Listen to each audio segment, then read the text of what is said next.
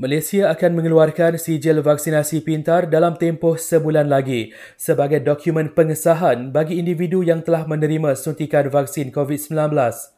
Menteri Kesihatan Datuk Seri Dr. Adam Baba berkata, perkara itu sedang dibincang dengan Pertubuhan Kesihatan Sedunia bagi memastikan sijil tersebut diterima oleh negara lain. Selain itu katanya pengurusan suntikan vaksin COVID-19 di hospital swasta masih dalam proses perbincangan dan buat masa ini hanya hospital kerajaan menyediakannya secara percuma. Perintah pemakaian peranti pengesanan antara lima peruntukan baru dalam Ordinan Darurat Pencegahan dan Pengawalan Penyakit Pindaan 2021 yang akan berkuat kuasa 11 Mac ini. Pindaan itu antara lain turut memberi kuasa kepada anggota badan berkanun seperti JPJ dan pihak berkuasa tempatan untuk mengeluarkan kompaun bagi kesalahan berkaitan SOP COVID-19.